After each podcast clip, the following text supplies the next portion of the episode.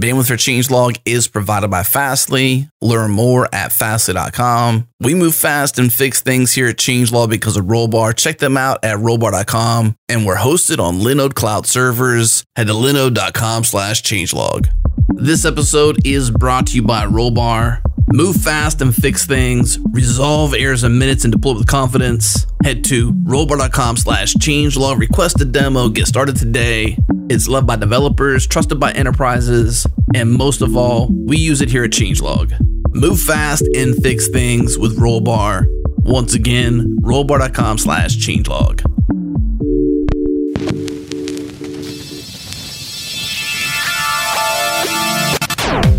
Welcome to JS Party, your weekly celebration of JavaScript and the web. If you're not following at JS Party FM on Twitter, you're missing out on notifications for the live show, clips and highlights from past episodes, links and repos from around the community, and much more. Follow us, you won't regret it. Okay, here's K-Ball at Jamstack with Brian Leroux. You're gonna like this one. Party time, y'all.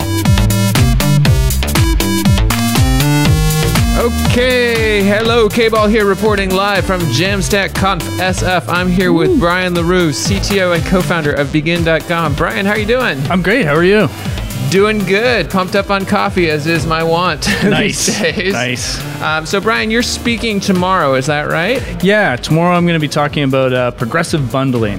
Progressive bundling. Ooh, I'm excited to dig in. Can you tell us more? Yeah, I completely made that word up, so um, no one's probably heard of it before.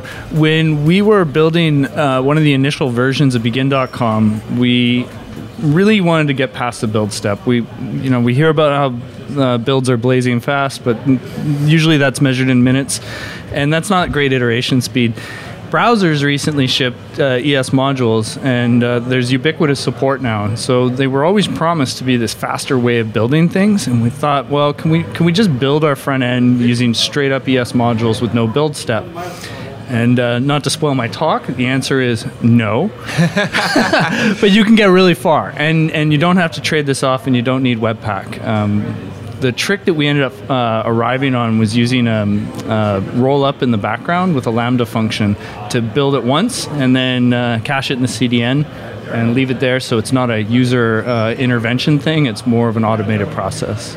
Okay, so what happens the first time it's requested? So first time you request it, your markup's going to have clean, beautiful, normal HTML, not generated GUIDs or anything like that. So you'll say source script equals the JavaScript name that you want, type equals module. We'll request that path, but that path will actually hit a Lambda function.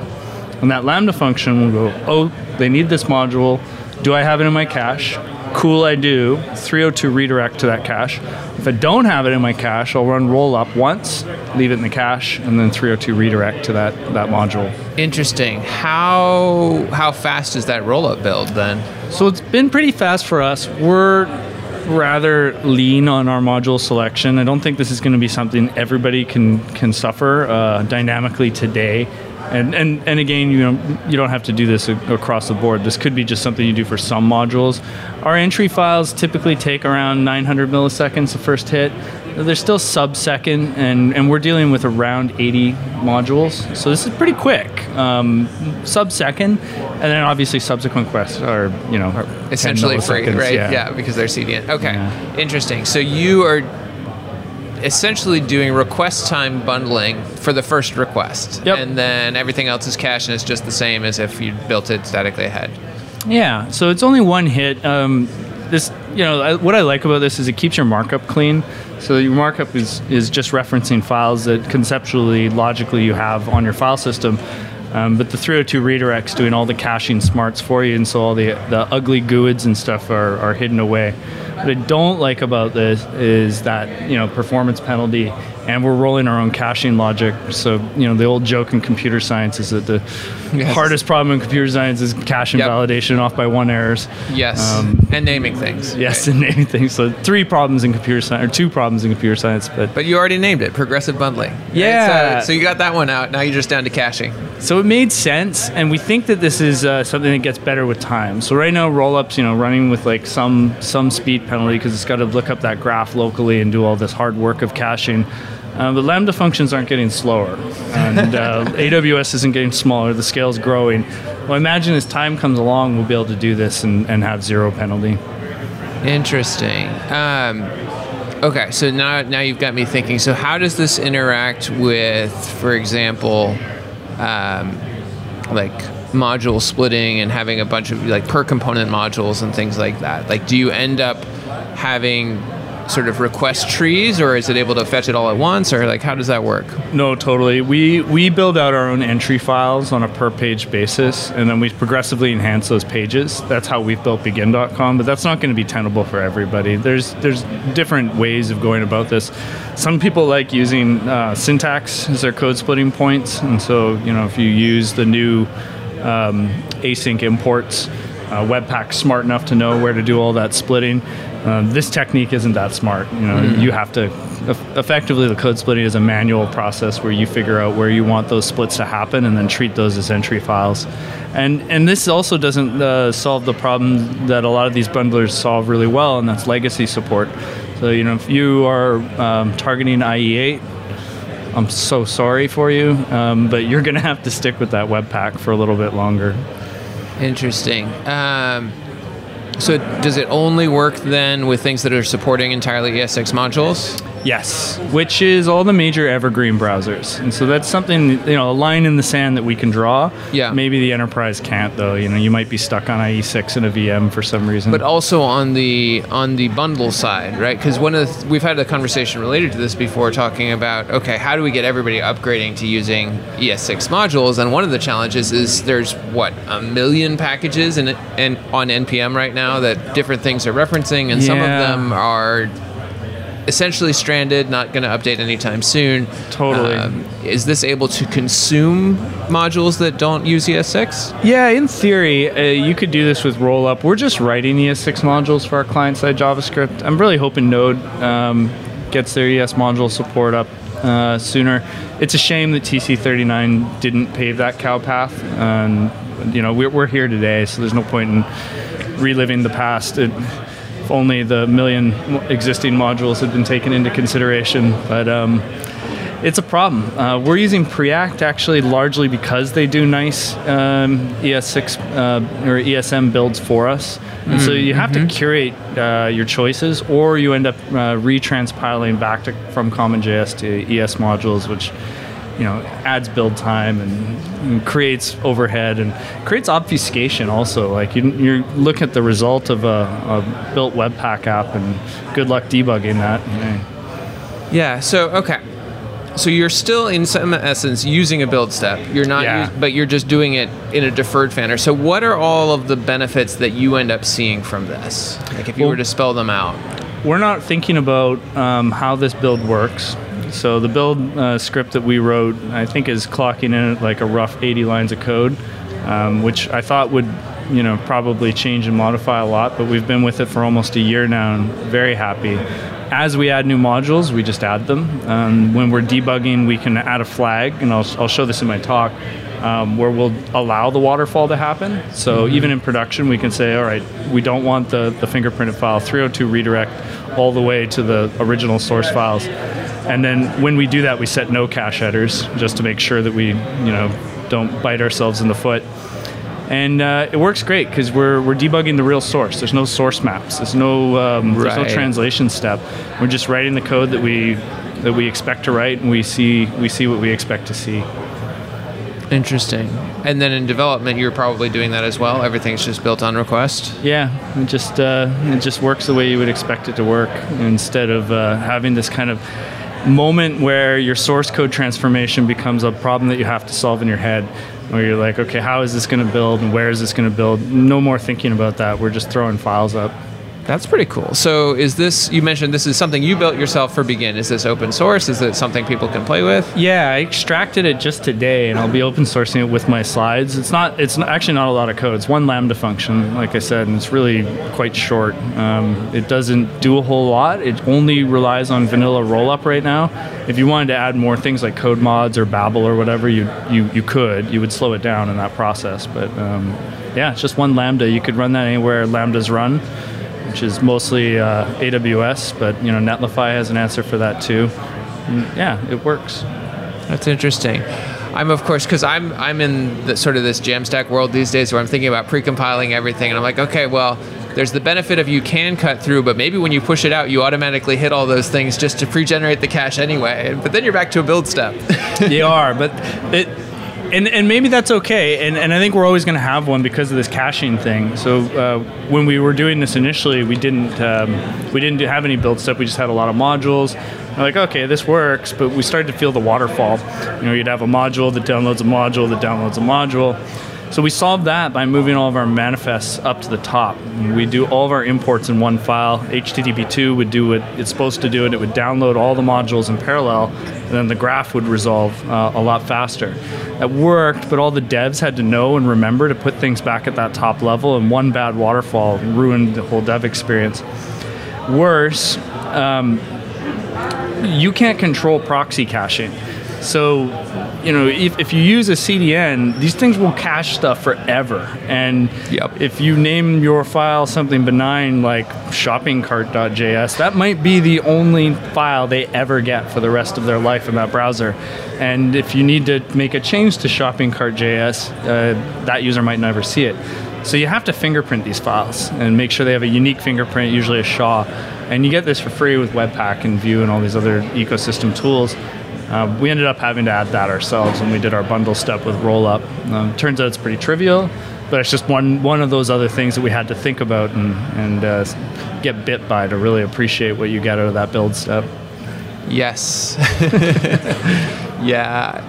I don't know. I may be dating myself, but I definitely remember like having uh, things that I thought were going to be static forever, and I didn't worry about fingerprinting, and then having to go and rewrite everywhere that loaded them to add a query param and do something yeah. so that I'm busted caches everywhere. And, uh, yeah, different operating systems and different users. We found out from a user in Boston, so they must have had a proxy at their ISP level or something, and it was it was a painful day. Um, that said, adding all this stuff back wasn't too bad either, and, and it, it built my appreciation for why we do these build steps. yeah, for sure. Um, so I want to explore something else that you've worked on. Oh yeah. Um, so we're talking a lot about using Lambda functions and things like that, and I was looking at Architect, uh, yeah. uh, which I think is also you. Is that right? Yeah, That's your, yeah, yeah, your yeah. baby, um, or one of them. one, one, of one of uh, I'm, I'm a maintainer on. I, am not not the sole um, individual dictator on that project. One of the drivers of it. It's um, a solution for making uh, AWS a little more tenable. So Amazon is um, an amazing uh, ecosystem. It's uh, the largest cloud provider by far, and it's not getting smaller and it's not getting easier to use. And then when you go into that console for the first time, it's extremely intimidating.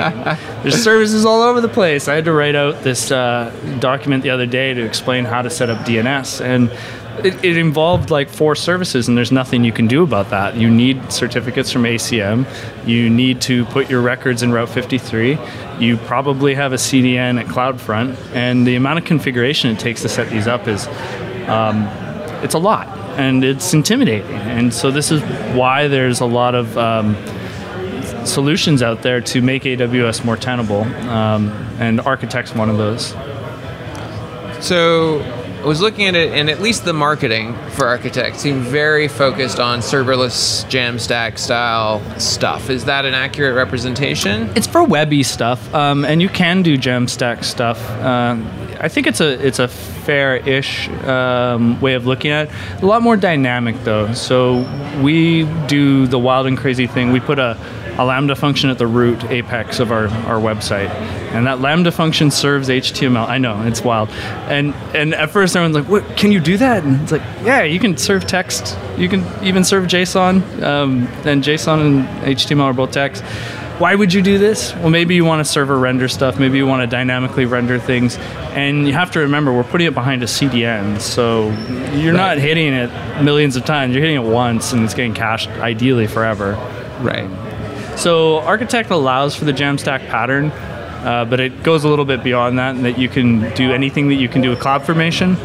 Um, we pave the path for doing uh, DynamoDB, Lambda functions, and um, and background tasks using SNS and SQS. Make that really easy. So this kind of encompasses the core of what you would need for building a web app. Um, traditionally anyways. You might need a database. Uh, you might need background tasks that are long running. Um, if you don't need those things, absolutely don't, you know, don't do that. Um, but when you do hit a certain point of scale or a certain amount of uh, sophistication with your application, you're going to need to do these things. And when you do, uh, going into Amazon seems like a, a, pretty big ask. And so Architect just paints over the cloud formation, has a high level manifest format. Plain text. You can read and write it, um, and it generates cloud formation under the hood, which is Amazon's blessed way of generating uh, infrastructure. And so we see build times um, for like a new project. We can get one spin up in just under a minute. Um, that includes a URL. Uh, within 10 minutes, you can have a database and a background task, server rendering, the whole the whole enchilada, um, and it's all open source. That is pretty freaking cool.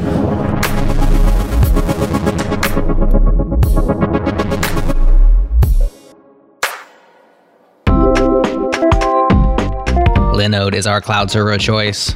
Grab the Nanode plan for just $5 a month, just 5 bucks. That gets you a gig of RAM, a blazing fast 25 gig SSD, and 1 terabyte of transfer. Let's be honest, you can go a long ways on that 5 bucks. When you do need to scale up, their prices are predictable, so you can put your calculator down. You won't need it. We've been running changelog.com on Linode for years, and we've always impressed by their award-winning support team. Check them out at linode.com slash changelog. Once again, that's linode.com slash changelog.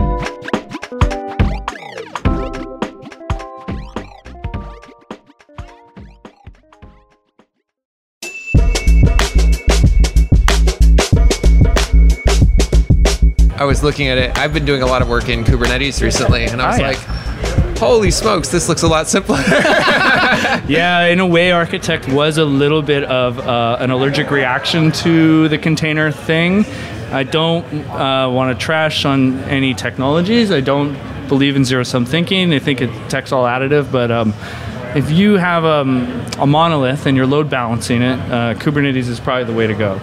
If you're starting a greenfield project today, and you want to build it like serverlessly, um, you probably do not need Kubernetes or want to even get near it.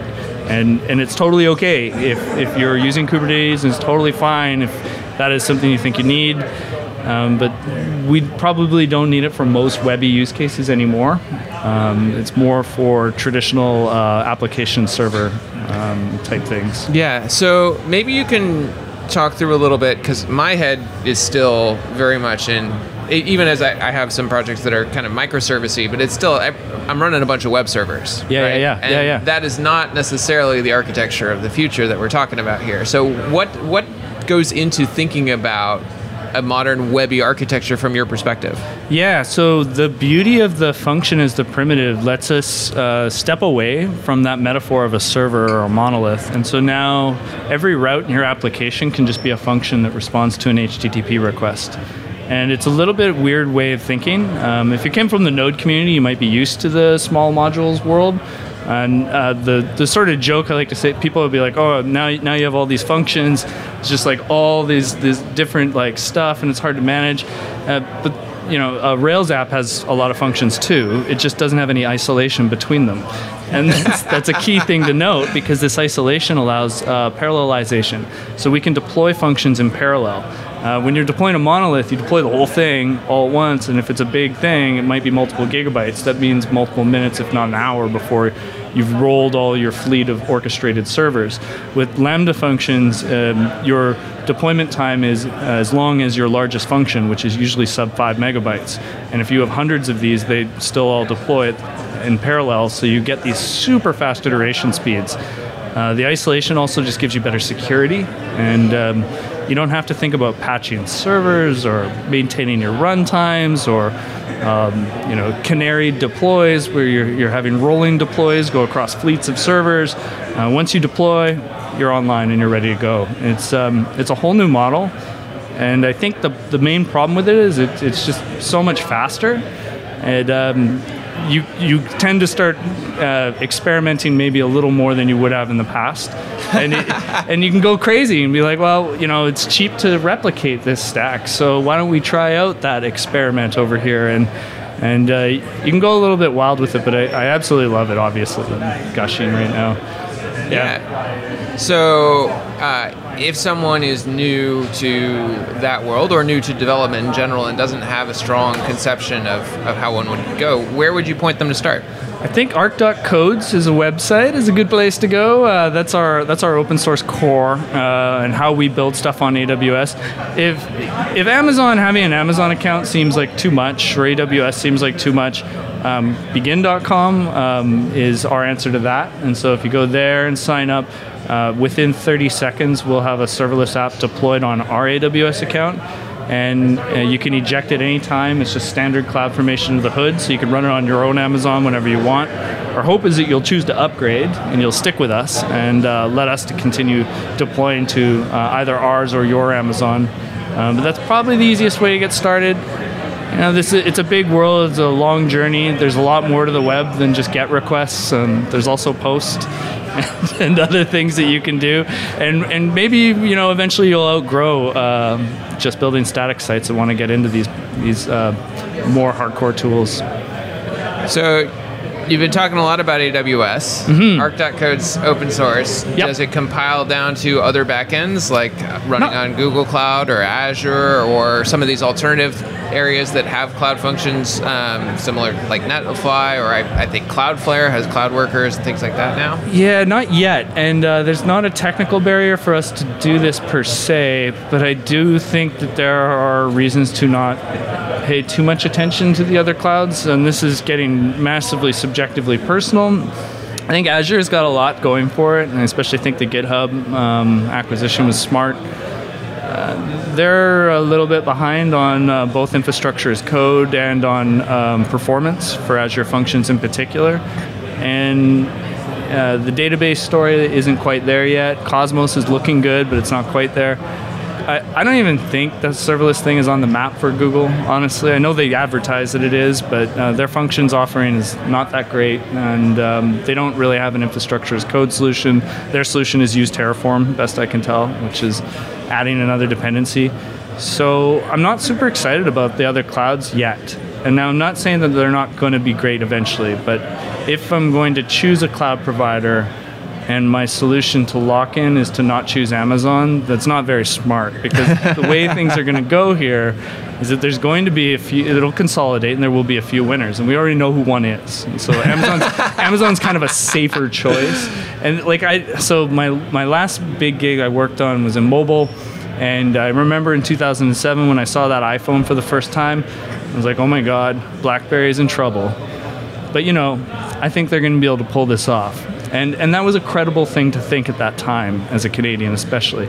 Um, but you know, time was not too kind for BlackBerry's mobile story. I think right now we can say safely that that AWS is the iOS, but we don't know who the BlackBerry is, and so I'm, I'm, I'm playing it safe. I'm de-risking, and I'm doing the boring thing by choosing the market leader, and. Uh, that's my personal subjective view. I'm sure the comments are going to be interesting on this one, but uh, anyone else is competing with Amazon, you're you're risking that they might go away.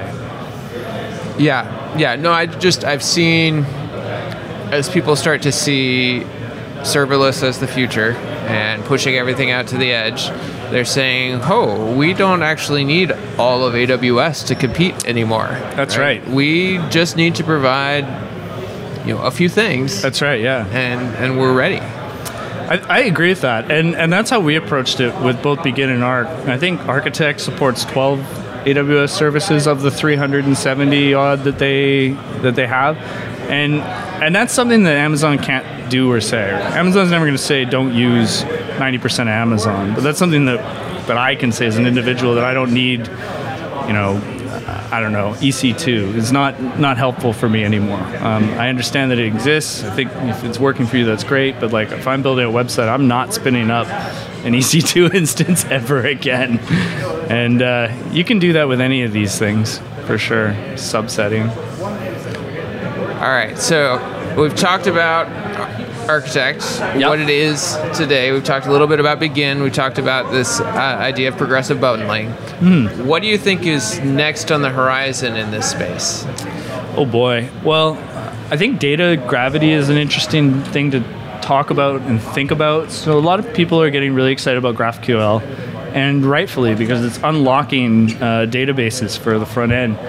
And there really hasn't been a breakout new way to understand or do this. I think fauna is kind of interesting. I'm personally a huge fan of DynamoDB, but where our data is and being able to get our data fast uh, remains a massively unsolved problem. And and who, who owns that data and, and how do we access it from multiple places because it's not just a website probably accessing it you might need to ad hoc query it um, for the business guy or, or, or whatever you might need to replicate it and so i think the big new interesting thing is going to be how do we how do we deal with all these data sources? Where do those data sources live? How do we interact with them? Because there's no clear standards here. Uh, i think everyone can agree we we don't like trying to scale mysql shards I, I will agree with that. and, and, I think that's that's where the agreement ends. And so like, after that, it's like you know someone might say GraphQL, someone else might say that's preposterous. I don't need multiple disparate data sources. I just need one. And and I don't know I don't know that anyone is right or anyone has a real answer for this. Uh, it's uh, it's a tough problem. Yeah, that is an interesting. So I think of GraphQL as it's almost a it's an interface layer rather than a storage solution right. in some form, right? Like that's totally that's a way of it's almost an extension of the sort of state management solutions we have in the front end, just taking it a little bit further. Uh, but it doesn't solve the where am I putting it problem. In fact, it hides it, right? Yeah. So yeah. that's that's nice. Okay, we in the front end may not have to care about that, but if you're talking about how, what is the uh, you know web native cl- you know, architecture of the future looks like, we still have to make those decisions. GraphQL right. is not a doesn't fill that niche. No, and and I remember the first you know brushes I had with it, and everyone was saying just use GraphQL, and then I realized I had to write all the resolvers. Yeah, and so exactly. really, what you're saying is just write your data access layer twice, which is not a uh, benefit to the back end team. that's a that's a no. I mean downside. GraphQL does some really interesting things, especially when you look at you know network constrained situations where you can say, okay, with GraphQL, I can c- resolve all of my stuff within my fast network, uh, you know, inside of my cloud, and only send you the minimum possible that you need over the slow network.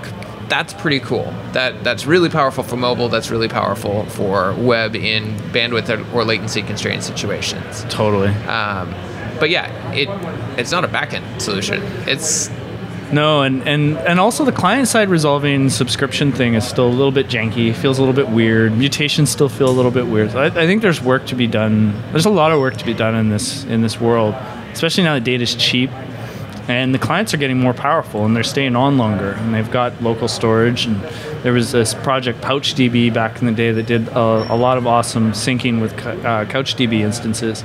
Felt like we were getting close to some answers in how we would do these peer-to-peer apps that way, but it recently feels like we sort of stopped the conversation at, at GraphQL. It hasn't really matured that much, and uh, it's because it's a tough problem. Yeah, well, and we're, we keep trying to push readable data out as far as we can to the edge, right? Get as Yeah. much as possible out, you know, distributed on CDNs so that you don't have to do a bunch of network hops or anything like that to get it.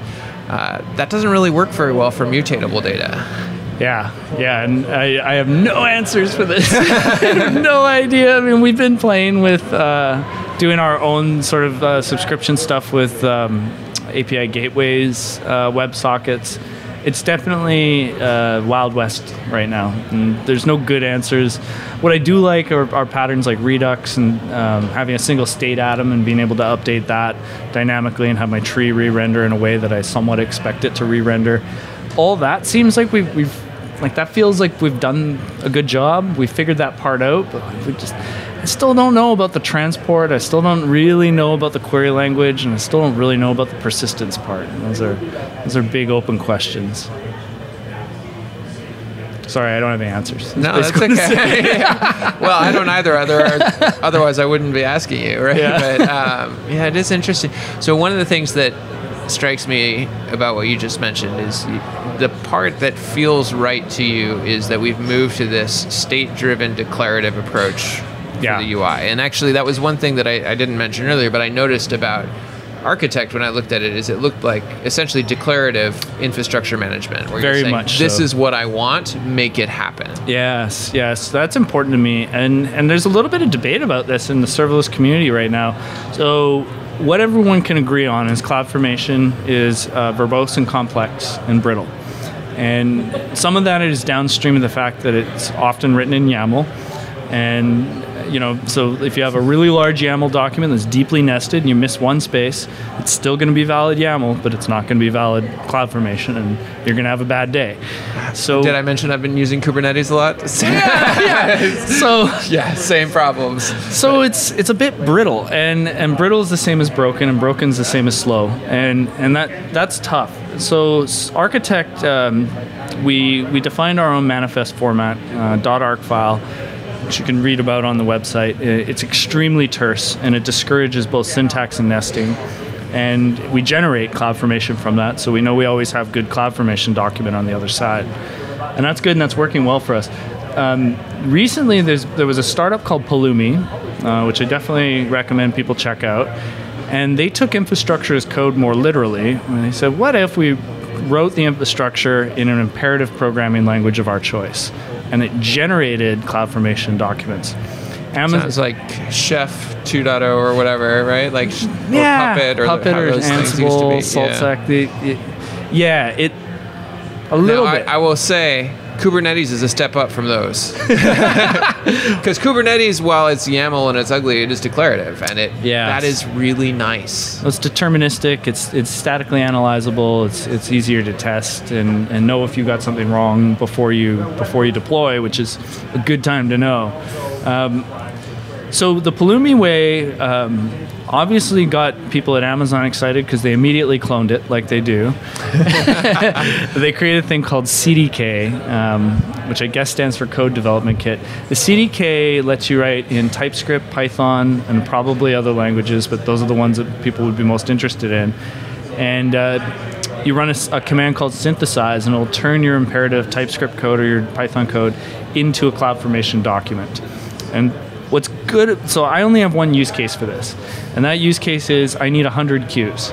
Right. I don't want to write, you know, Right. Q1, Q2, Q3. That's a pain in the ass. Yeah, yeah. yeah. Um, But otherwise, introducing state into the declarative manifest feels a lot like embedding Bash in YAML scripts. You know, like when we used to, we, we did that a lot back in the day because we had to, and it always felt bad and it always burned us, and we always knew it was wrong. And I sort of feel like these imperative solutions are, are taking that path. And the reason people are adopting them is because they get all the tools they get with their imperative language. It's nice to have TypeScript at your back when you're typing out a large object hierarchy, code completing for you, which you don't get out of our YAML files. Architect solves this by being terse, so it's just like an extremely readable, writable format. 10 lines turns into like hundreds of thousands of lines of YAML, you know, kind of thing. Not quite, but like seems that way. And um, yeah, I think that's why the imperative things become popular because the tooling's so good, and I feel like it's going to kick off a generation of people realizing why declarative is good again. so, sort of waiting to just let that story play out. We deserve a better internet, and the Brave team has the recipe for bringing it to us. Start with Google Chrome, keep the extensions, the dev tools, and the rendering engine that make Chrome great. Rip out the Google bits, we don't need them. Mix in ad and tracker blocking by default, quick access to the Tor network for true private browsing, and an opt in reward system so you can get paid to view privacy respecting ads. Then turn around and use those rewards to support your favorite web creators like us. Download Brave today using the link in the show notes and give tipping a try on changelog.com.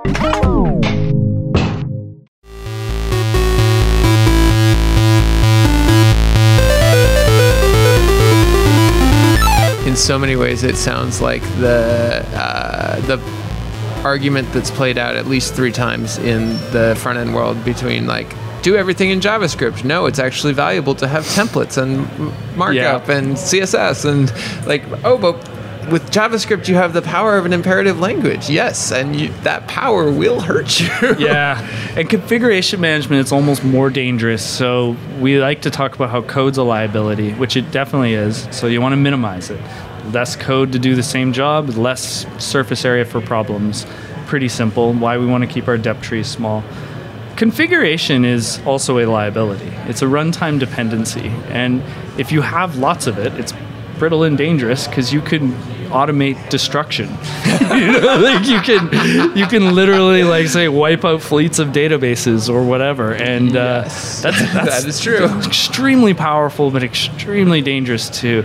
I think the answer is uh, do what's feeling right for your team and, and try and do as little of it as possible. I don't think there's necessarily a right or wrong answer here. Uh, you know, uh, some teams prefer OO style, and they get good mileage out of that. They like to be encrusted in tools and code completion, and, and that's fine. Some people prefer more functional style, which is separating your data from the things that act on it and um, having pure functions. And, and I think that declarative style is also good. You know, needs less tools, usually is more terse, requires um, digging deeper and understanding what that code's doing because there's less information hiding going on. And it's not really an either or, it's really a where are you comfortable and, and what do you want to do with your team. Makes sense. That's the safe answer. I mean, I, I prefer declarative stuff myself. You could take Yeah. a strong opinion, but Yeah. no, I mean it, it's very true. I mean, you do what's working for you. The, at the end of the day, what matters, you ship something that works. That's right. Uh, Yes. your customers don't care. I mean, you could be writing Fortran, and Yeah. if you're writing Fortran to generate web apps right now, I'm shocked, but I'm impressed. and your customers somebody's doing don't it. Somebody care. is generating JavaScript from Fortran right now. I guarantee it. It's, I know. it's probably happening. uh, or COBOL or something. Yeah. um, but end of the day, if you're productive and your customer gets what they need, who who cares? I yeah, I I wouldn't want to work on it, but I don't have to. You're the one working on it. And that does become an issue, right, for hiring and stuff, and and and perception. Like you know, I've I've noticed that people like apologize for PHP, but it happened today on stage at, at this conference, and I was like, you know, what's to apologize about? All the top websites in the world are running PHP right now, but. Uh, yeah, and it's almost gatekeeper. I don't think Google uses PHP. Aren't they? Google they're a C++ not. and Python shop. Yeah, right? well, they, I, I, they love their Java too. they do Uh, love their Java. Yeah. There's no accounting for taste. But oh, now I'm now I'm being the gatekeeper. I was just going to say I shouldn't be, but the, I think it, I think you know Craigslist, PHP, WordPress, Slack. Uh, Oh, yeah, that no. Facebook thing. Which if it's going to be around much longer, who knows? Uh, no, I mean, yeah. If it gets the job done, it gets the job done. And we get to choose what we work on. And if you're listening to this podcast, I'm betting you probably work in JavaScript. So Yeah. we can make fun of Java all we like. no, I, I'm sure a bunch of folks use Java as well. And it is a powerful language. I mean, all of these, they're powerful languages. The Java ecosystem is incredible. Oh yeah. Um, and these things are coming together. Um, you know, I remember when I was writing Java, there was no way, no way, no how ever going to be a concept of a lambda inside that language. And yet today, uh, here we are. Java has lambdas. JavaScript has classes. The world didn't end. you know, we can do both these things in either way, or we can just like rely on their ecosystems. The JVM ecosystem is amazing, huge, and powerful. And you don't need to write Java to access it. You can write Clojure or uh, Kotlin seems to be quite popular right now in the Android community, and I'm certain that uh, I'm certain there's good reasons to use it. I wonder if anyone has tried compiling the JVM onto WebAssembly yet. Oh my god!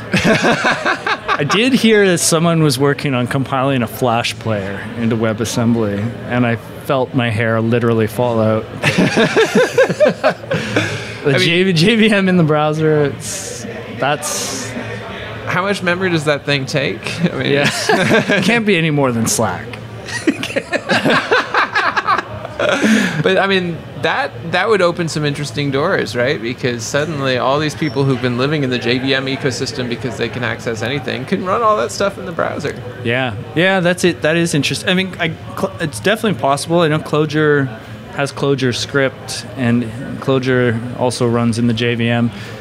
In There, I think ways, I think that's that's different because I think their compile Clojure script is a compiled to JavaScript It language, is, right? yeah. Which is different. I'm just saying, like, JVM is a runtime. literally compile that into the literally compile the runtime to be running on WebAssembly. So you're you're doing. I mean, it would probably be slow because you're doing a runtime on top of a runtime, and you're, how many levels of virtualization can you get? But It's turtles all the way down. I mean, in a, in a way, in a way, more of a, it's more of a social engineering uh, thing. But in a way, this is what TypeScript is. in a way, in a way. you know. Okay, say more.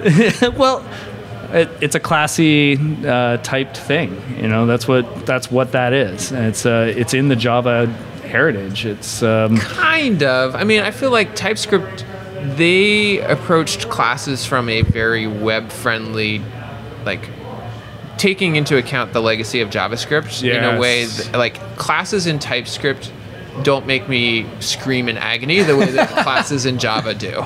yeah, no, that's that's true. And you don't have you're not sort of forced to implement every version of an error. I mean, I think I actually I resisted TypeScript and related typed languages for a long time because the first programming language I ever, uh, well, the first language I took in college was Java, which is why I did not study computer science in college because I went to this intro CS course in Java and it was terrible. Yep. Um, which once again, if you like Java, no offense, um, different minds work in different ways.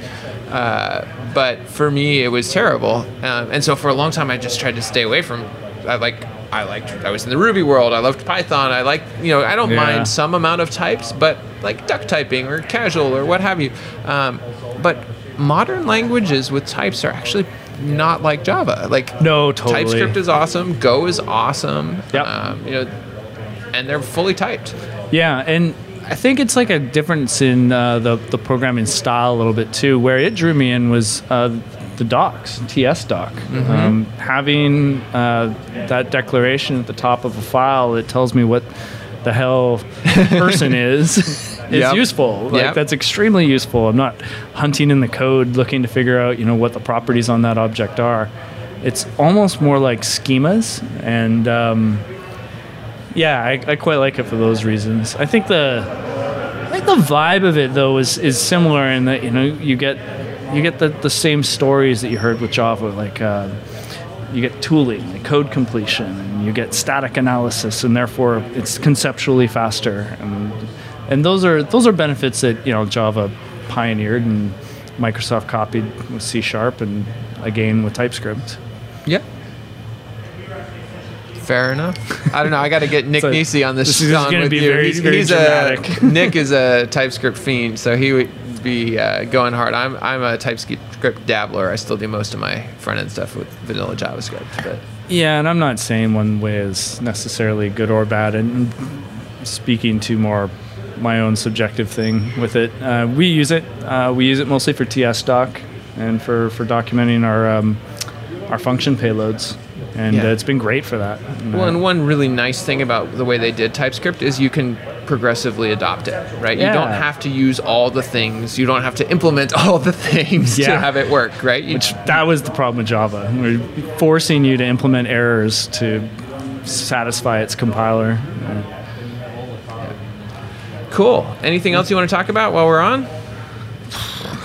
I can't think of anything. Um, I guess I should plug Begin. Try out begin.com. Uh, Yeah. Try out arc.codes. Uh, if you find a bug, hassle me on Twitter. I'm, I'm a chill person. I'm not mad if there's an issue. In fact, I'd prefer it if you did tell me.